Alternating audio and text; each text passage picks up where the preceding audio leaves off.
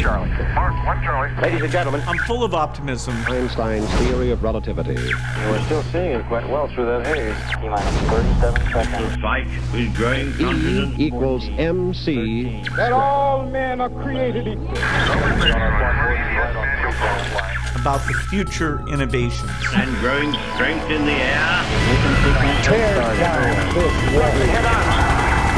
Something happening, coming up on stage. This is Finding Your Frequency with your hosts, Jeff Spenard and Ryan Treasure. It's time to speak up, share your voice, and hear from the thought leaders. Ladies and gentlemen, welcome to a very special episode of Finding Your Frequency. Man, do we have some really cool stuff to talk about today. Uh, I, I really love getting into our own backyard right here in Phoenix, Arizona. I'm from here, born and raised. Uh, I've been all over the country, in the Navy, all over the world, and I always love coming back home to Phoenix, Arizona, because this is the place to be. And uh, today we're going to talk about some really cool event that's coming up here on Saturday, the Hackathon Junior, and we have uh, the C E O of Hackathon Junior, Rose Lorenzo, on the line to talk about that. Rose, hey, how are you?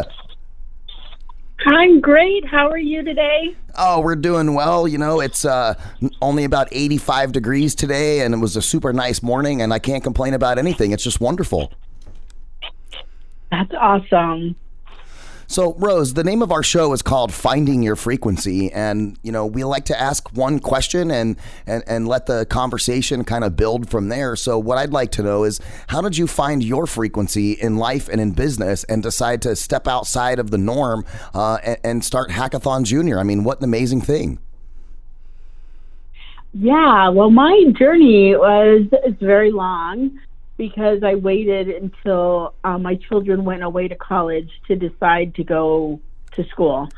So I enrolled at University of Phoenix and did my bachelor's and master's degree there, um, then decided to move on and get a doctorate degree in management. Um, during the first year of residency, I met three incredible individuals, and they did a presentation during residency on the lack of empathy, emotional intelligence of children immersed in technology, and the generation gap uh, with social media. And as I sat there and listened to that, I thought, wow, this would be a really great business. So I approached them after class and said, hey, you know, have you guys considered this as a business? And they're like, no, not really. And so for the past, you know, twenty-eight years, I've worked as a business consultant, helping entrepreneurs start businesses, sustain their business, find better processes. And I thought, well, this is a really good idea. We should really look into this. So I wrote a business plan. I sent it to them. We had a conference call about it. And they said, yeah, if you want to do it, let's do it. And so I did. And two years later, here we are. And we're hosting events in eight different states. And so far, we've helped somewhere around three hundred fifty actually go into a hackathon. So a lot of um, people consider, you know, hackathon, they think it's negative, like we're teaching kids how to hack. But a hackathon is really a problem-solving event using technology. So our mission is really to improve the mo- emotional intelligence of children immersed in technology through collaboration and critical thinking. And so our events, although they teach the kids how to code an app, they also are there to teach them how to solve a real world problem using that technology. So they're tasked with the um, the idea of picking a topic, whether it's a social or environmental topic, something like climate change or cyberbullying or video addiction, uh, mental illness. And then they've got to come up with a solution for that by creating an app. And it is a team event, so they're pair programming and working together. And it's also a competition. So these teams are competing for new laptops. Oh, awesome. Yeah, that's a that's that's an amazing idea, amazing concept, and um, yeah, I really love that. Uh, you know, you're you're making the kids come up with some real world thing that they need to solve a problem for, and uh, that definitely helps to uh, engage critical thinking. And I love that. Uh, how, how is this the first Hackathon Junior uh, event for uh, for the kids? Is this the first one? This is the first one in Phoenix. We our inaugural event was um, two years ago in Tampa. So we've held events in Tampa, Nevada, North Carolina, California, and now Phoenix. Next year, our schedule, um, well, our initiative next year is to teach two thousand twenty kids in two thousand twenty. So we're going to eight states, which include the five I mentioned, Alabama, Oregon, and Washington State um, are the states that we're going to go to to host events. Our events are free of charge to the children with a donation if the parents can give a donation to the organization, because we are a nonprofit. But coming here to Phoenix for us is kind of surreal because it's like a full circle. We came, we started this in a classroom in Phoenix, and now we're doing our first event here in Phoenix, and we're super excited to have Um, somewhere around one hundred twenty kids attend this event on Saturday. Oh, that's awesome! So when, when the kids are competing uh, in, in the in the challenge on Saturday, um, how, how what kind of technology are they given to be able to uh, to create the apps? Number one, and number two, is this their first uh, their first time getting to play with that type of technology, or have these kids um, already have some type of background in coding or making some type of applications? Well, we use JavaScript because we use code dot org um, as our platform, and we'll have a variety of kids um, with experience in coding or not. There is no experience in coding required to come to the event, so we may have kids who've never coded before, and we may have kids who have coded um, a lot and some, you know, a, a little bit. But it's more about the team collaboration and um, following their idea all the way through creating a prototype. So when they're in the competition, they're not just creating an app. They have to research their idea so that their app has factual data in it. They have to design that app, what it's going to look like on paper, and then they have to digitize the prototype and actually create the app. At the end, they have to cre- um, present it to a panel of judges, and then we have three winning teams. Um, so those winning teams will win brand new laptops. That's awesome. We've come a long way since I was a kid, and we just got to sit there and run command line prompts out of DOS. I know, that's the truth. I mean, like, even from my generation, we didn't even have computers. We had typewriters. Yeah, I remember being in uh, in high school. I was I was in tenth grade when our school got a when I when I first got my hands on a computer in school. Uh, here here in here in Phoenix, I went to Washington High School over on uh, twenty-third Avenue in Glendale, and we got our uh, Apple two E computers when I was in tenth grade. And the first thing I had to do was write an English paper on the Apple two E, and man, was it a an a, a Uh, a great experience for me, because I'm not the type of person that really likes writing that much. And so when I got to punch the keys, and I've been addicted to computers ever since. It's incredible. And it is incredible what these children can create. Children are the best innovators, primarily because they've never been told that they cannot do something, and they see things from a completely different perspective. Our winning teams in Raleigh, in June, um, the winning team wrote an app on climate change that was incredible. They wrote an algorithm that would measure your carbon footprint. These kids were ten years old, and our judges were software developers, which are now working with them to build that app to market.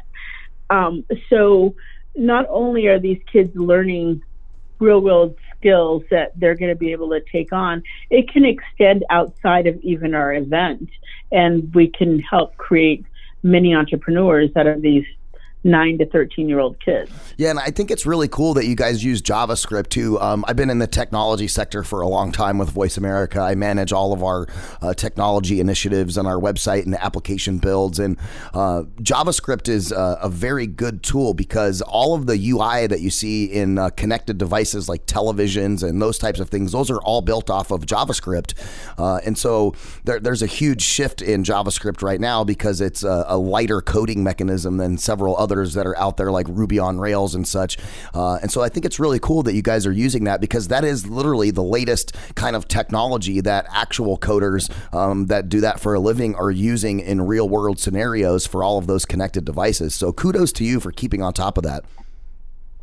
Oh, thank you so much. Yeah, we have, you know, a great team, and our the mix of our team is what makes it beautiful because two of my partners, myself and my and Neil, are both business majors, and Debbie and Katie are both in education. So we have a great blend. Nice. You know, Neil and I, we take care of the business aspect, and Katie and Debbie, they write curriculum and they facilitate. So it makes it really great for us in, in the event and the organization. Oh, that's wonderful. Well, tell the listeners where they can find out more information about the event um, and whether it's here in Phoenix or in the other states. Where do they go to kind of follow you guys and, and, and get involved? Well, they can go on hackathon junior dot com to get more information. They can also like us at, on Facebook at Hackathon Junior. Um, they can it, we post all of our events on their coming cities. So our next city, December seventh, is in Raleigh. This event is hosted by the University of Phoenix, October twelfth, which is this Saturday. And then we have a huge calendar coming starting in February of um, two thousand twenty um, to help us reach our initiative of teaching two thousand twenty children in two thousand twenty. Oh, that's so funny. I was having a conversation with one of my coworkers earlier today, and I said, you know, it's almost it almost feels like twenty twenty is already here, and it's uh, it's kicking twenty nineteen uh, out the door, and so many great advances in technology are, are being foreseen in the ten years from twenty twenty to twenty thirty, and it's just absolutely amazing what you guys are doing to support the STEM uh, curriculum and, te- and and that technology stack for kids, because these are real world skills that they're all going to be using uh, while they're programming robots um, to do all of these remedial jobs that uh, will be, you know, taken over in the next fifteen or twenty years. And uh, I think that it's it's amazing what you guys are doing. Uh, I, I appreciate you giving back to the community in these ways. And uh, uh, thanks, Rose. It's just uh, what an amazing story. Thank you so much. Yes, I um, am a grandmother of six, and four of my grandchildren are in Hackathon Junior age. And I think about, you know, what's happening, you know, ten years from now, and some of the research that shows that kids immersed in technology, which they're starting at such a young age now, um, have a lower emotional intelligence than kids that are not. And so they lack in social skills, and they lack in um, empathy. And so Hackathon Junior helps that, because it really, since they're collaborating together and critically thinking and being creative, um, they improve their social skills. They improve that empathy and in their emotional intelligence. Otherwise, we're going to raise future leaders to be individuals who do not care about society, about their community. They are only going to care about what's in front of them on that computer. And that really, I'm super passionate about making that change in our children now, yeah. Because our children at this age are the future leaders. Yeah, and you're one hundred percent correct. I, I, I co-produce a radio show called Technology Revolution, The Future of Now.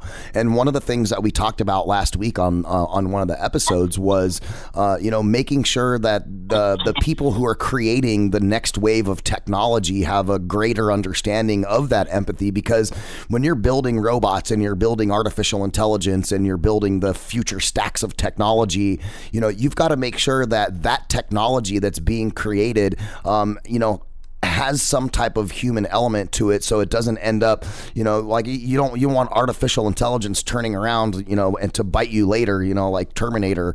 Uh, and so I think it's important mm-hmm. that you have empathy when you're when you're doing those things, because you have to think about what are the impacts of this technology that I'm creating on future human beings, right?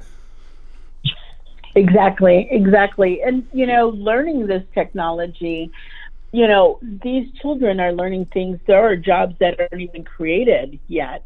I read um, an article in Forbes, I believe, that said there were, by two thousand thirty, there would be forty million tech jobs, but there will not be forty million people skilled in tech. So it's super important that these children are being exposed to this and being able to learn technology, because that's where, you know, society is going. Our focus is open to everybody. However, we do market and target kids that are underserved, underrepresented, Title one schools, because those schools don't have the resources to teach STEM education. So we really want to allow everybody to be able to get access to STEM. And you just never know, you might create the new Bill Gates or Steve Jobs. You know, uh, and our in-studio audience wants to just give you a round of applause, because uh, what amazing things that you guys are doing over there at Hackathon Junior. I want to urge everybody, go check out their Facebook page at facebook.com forward slash Hackathon Junior. And of course, you can check out the website at hackathon junior dot com and find out all of the things that these guys have going on and all the wonderful things they're doing for our community. Rose, thank you so much for joining me today on Finding Your Frequency. Thank you so much. I really appreciate it. Ladies and gentlemen, make sure if you're listening on your favorite podcatcher device, iTunes, TuneIn, Stitcher, or, or all that, uh, make sure you like us, uh, share us to all your friends, give us five stars, because five stars are way better than four, right, Rose? That's right. Awesome. Thank you very much, Rose. We really appreciate you being on. Ladies and gentlemen, we'll have another fantastic episode of Finding Your Frequency coming at you live tomorrow with our good friend Lorenzo from Codebreaker. Stay tuned.